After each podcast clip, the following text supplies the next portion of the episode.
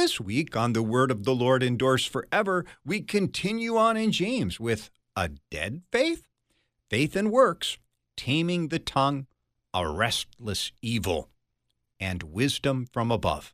Join me, Pastor Will Weedon, for The Word of the Lord Endures Forever, your daily 15 minute verse by verse Bible study on demand.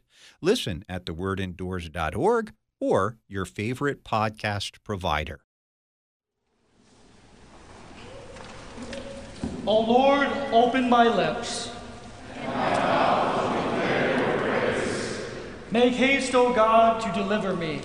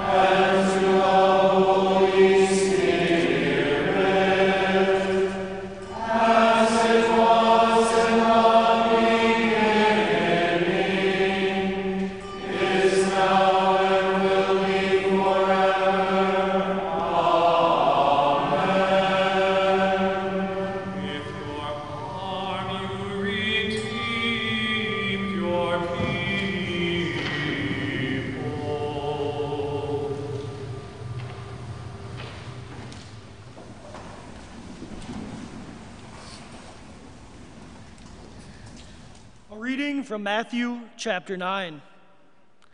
And behold, some people brought to him a paralytic lying on a bed. And when Jesus saw their faith, he said to the paralytic, Take heart, my son, your sins are forgiven. And behold, some of the scribes said to themselves, This man is blaspheming. But Jesus, knowing their thoughts, said, Why do you think evil in your hearts? For which is easier to say, Your sins are forgiven, or to say, Rise and walk? But that you may know that the Son of Man has authority on earth to forgive sins. He then said to the paralytic, Rise, pick up your bed, and go home. And he rose and went home. When the crowd saw it, they were afraid, and they glorified God, who had given such authority to men. As Jesus passed on from there, he saw a man called Matthew sitting at the tax booth. And he said to him, Follow me. And he rose and followed him.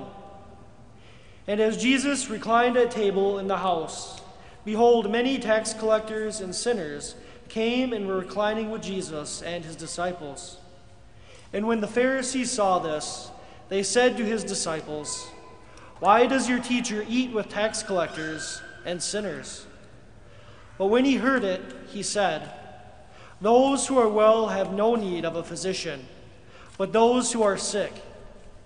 Go and learn what this means.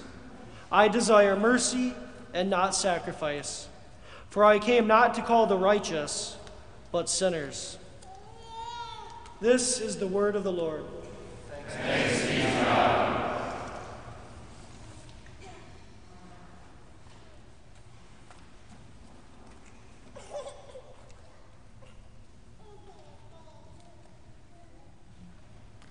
Grace of our Lord Jesus Christ be with you.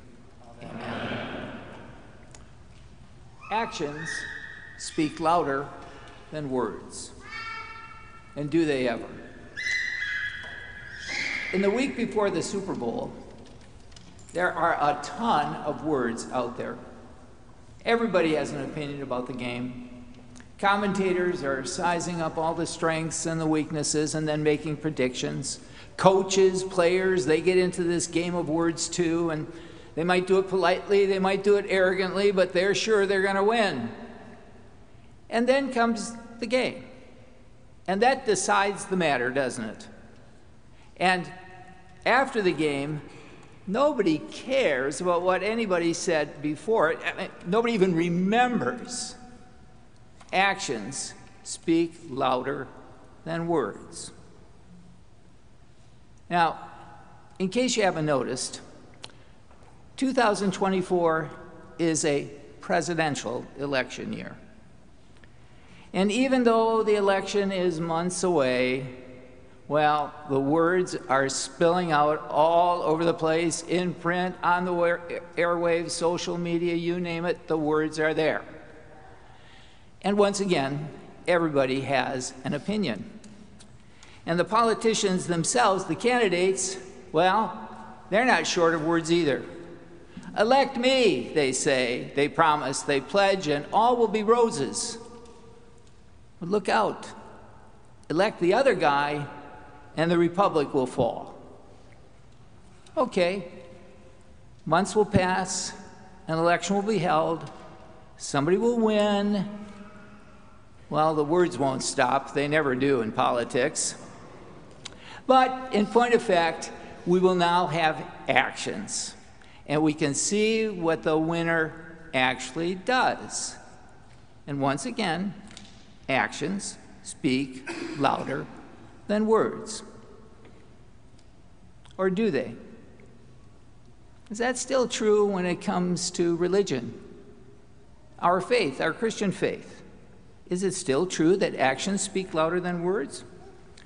Well, in a sense, that does seem to be the premise of the question that Jesus asked of the scribes after they had charged him with blasphemy for daring to forgive sins, Jesus asked, Which is easier to say?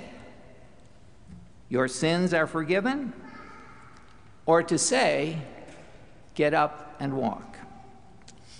Well, if we're talking about the saying and not the doing, just the saying, it seems to me that it actually is easier to say, Your sins are forgiven. I mean, any bloke can come along and on his own authority say, Your sins are forgiven. But how do I know whether he's telling the truth or not? I don't see anything. There's no action. Maybe I'll find out at the end of time, but right now, who knows? On the other hand, if I tell a paralyzed man to get up and walk, well, then we'll see. And that's, of course, precisely what Jesus does. He puts himself to the test, says to a paralyzed man, Get up, take your bed, and go home. And what happened? A once paralyzed man got up, walked home carrying his bed. Now, that was an action that perhaps spoke louder than words, but not in Jesus' case. Because with Jesus, the words are the actions. The words are the actions. We don't have to wait with Jesus. When he speaks, things happen. Now, there's an obvious conclusion to this, which we really need to draw, and that is that Jesus is God. The scribes had it right about forgiveness. Anybody who claims to be able to forgive sins, any man who says on his own authority, oh, yeah, your sins are forgiven, well, that's blasphemy but not for this man, not for Jesus. Because he's not just a man, he's God too. And so when he says, Your sins are forgiven, they are forgiven.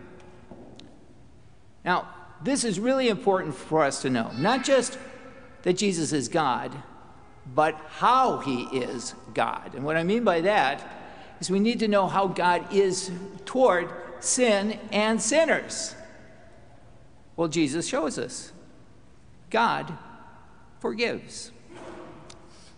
Now, there are a lot of religions in the world, everybody has a God, but only in our religion, only in the Christian religion, does a just and holy God, a righteous God, simply forgive sins. He does so then, and he still does today, right here, as in this text, with a word His word. He says, Your sins are forgiven, and your sins are forgiven. Whether you hear it from your pastor in church, or whether you read it at home in portals of prayer, God's word works. So we don't have to wait for something else to happen right away or in the future. We don't need a, something to validate this word because it's God's word. It's true right now. But in fact, there is something that validates this word, but it happened before the word. And of course, I'm talking about the work of Jesus. The word of forgiveness that we hear today is not based on something that we do or that we're going to do, but rather on something that God has done in the person and work of Jesus Christ. Now, think about it just for a moment. You hear from your pastor all the time, your sins are forgiven. But you don't see anything. Maybe you feel better. I mean, I certainly hope that you do. But nonetheless, you know you're a sinner. Still, you were a sinner before the word, and you're a sinner after the word. And so you might say to yourself, well, I don't know. I can't be sure. But in fact, you can be sure. You must be sure because that forgiveness is not just hot air emanating from the front of the church, it's grounded on the work of the Savior, God, who became man for you. Who did all the good things that you were supposed to do and don't, he did them. And then he paid the punishment for sin that you deserve, all of it. And then to show that it all had worked, he arose from the dead. In the resurrection of Jesus Christ, we hear the completed work of Jesus, and that means that forgiveness of sins is absolutely and forever true for you and for all people for all time. He was delivered for our offenses, says the apostle, and raised again for our justification declared us righteous. So, already on Easter, Jesus appears to his disciples and tells them that repentance and forgiveness of sins should be preached in his name among all nations. The gospel is like it, it's like a meteor, this huge meteor that plunges into the waters of human history and sets off a tidal wave stretching from the beginning of time to the end of time. The Christ event is then the word that reaches our ears. So, what Christ did is, is the word of truth that forgives our sins. Just think about it again. His once for all sacrifice, once for all, at a particular time and place, transcends all time and every place and becomes yours, mine, right now through his word of forgiveness. Now, I thought of trying to describe Matthew, and you know, we hear about his call into the apostleship right at the end of this text. Matthew and the apostles and pastors today as kind of surf riders on that tidal wave of the gospel. But I couldn't quite make it work. So let's just realize that Matthew needed that word of forgiveness just as much as anybody to whom he was later going to preach it. And in fact, so do we. As with the paralyzed man in our text, as with Matthew, a tax collector, a gross sinner, so too we. We're all helpless absolutely helpless sinners in the face of a holy and righteous God. And yet, we have a word of forgiveness. And we don't have to wait for an action to make or validate that word because it's God's word. It is an action word. It's the word of Jesus. It's the word of the Savior. It's the word of your Savior, my Savior. And what that means, what that means is that in His name, I can say to you exactly what He said to that paralyzed man Take heart, your sins are forgiven. Amen. And now the peace of God that passes all understanding, keep your hearts and minds through Christ Jesus. Amen.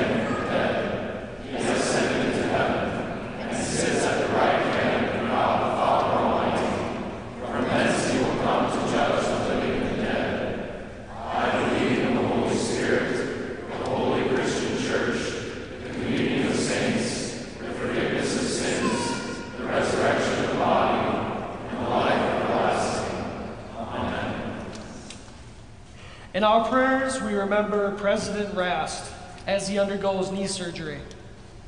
We also remember A.B. Conrad, step grandfather of seminarian James Martin, who has entered hospice care and is near death. Hear my prayer, O Lord. Let my cry come to you. In the day of my trouble, I call upon you. For you answer me. Hide your face from my sins. Create in me a clean heart, O God. And renew a right spirit within me. Cast me not away from your presence. And take not your Holy Spirit from me. Restore to me the joy of your salvation. And uphold me with a willing spirit. Because your steadfast love is better than life. My lips will praise you. For you have been my help.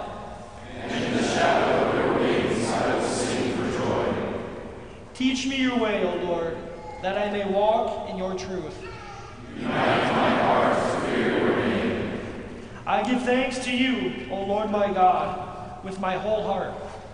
And I will glorify your name forever. May all who seek you rejoice and be glad in you. May those who love your salvation say evermore, God is great. Save your people and bless your heritage. Be their shepherd and carry them forever. Give ear, O Lord, to my prayer. Listen to my plea for grace. Let us pray. O Lord God, you led your ancient people through the wilderness and brought them to the promised land. Guide the people of your church that follow our Savior. We may walk through the wilderness of this world toward the glory of the world to come. Through Jesus Christ, your Son, our Lord, who lives and reigns with you in the Holy Spirit, one God, now and forever. Amen. Lord Jesus Christ, hear our prayers on behalf of President Rast as he undergoes surgery. Bless him with faith in your loving kindness and protection. Endow the surgeon and the medical team with the ability and skills so that, according to your will, this surgery may bring your servant to a full restoration of health and strength.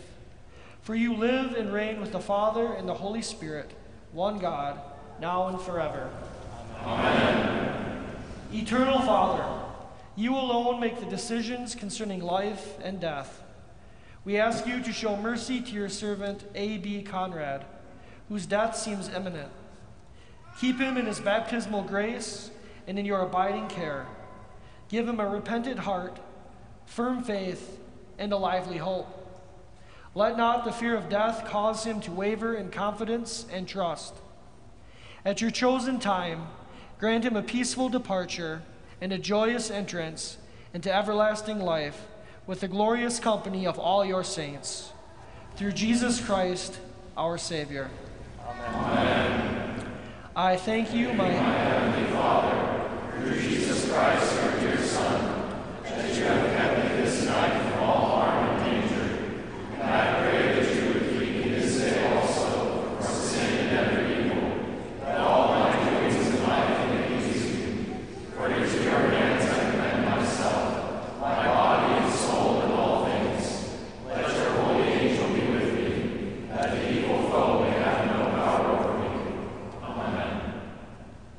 Let us bless the Lord.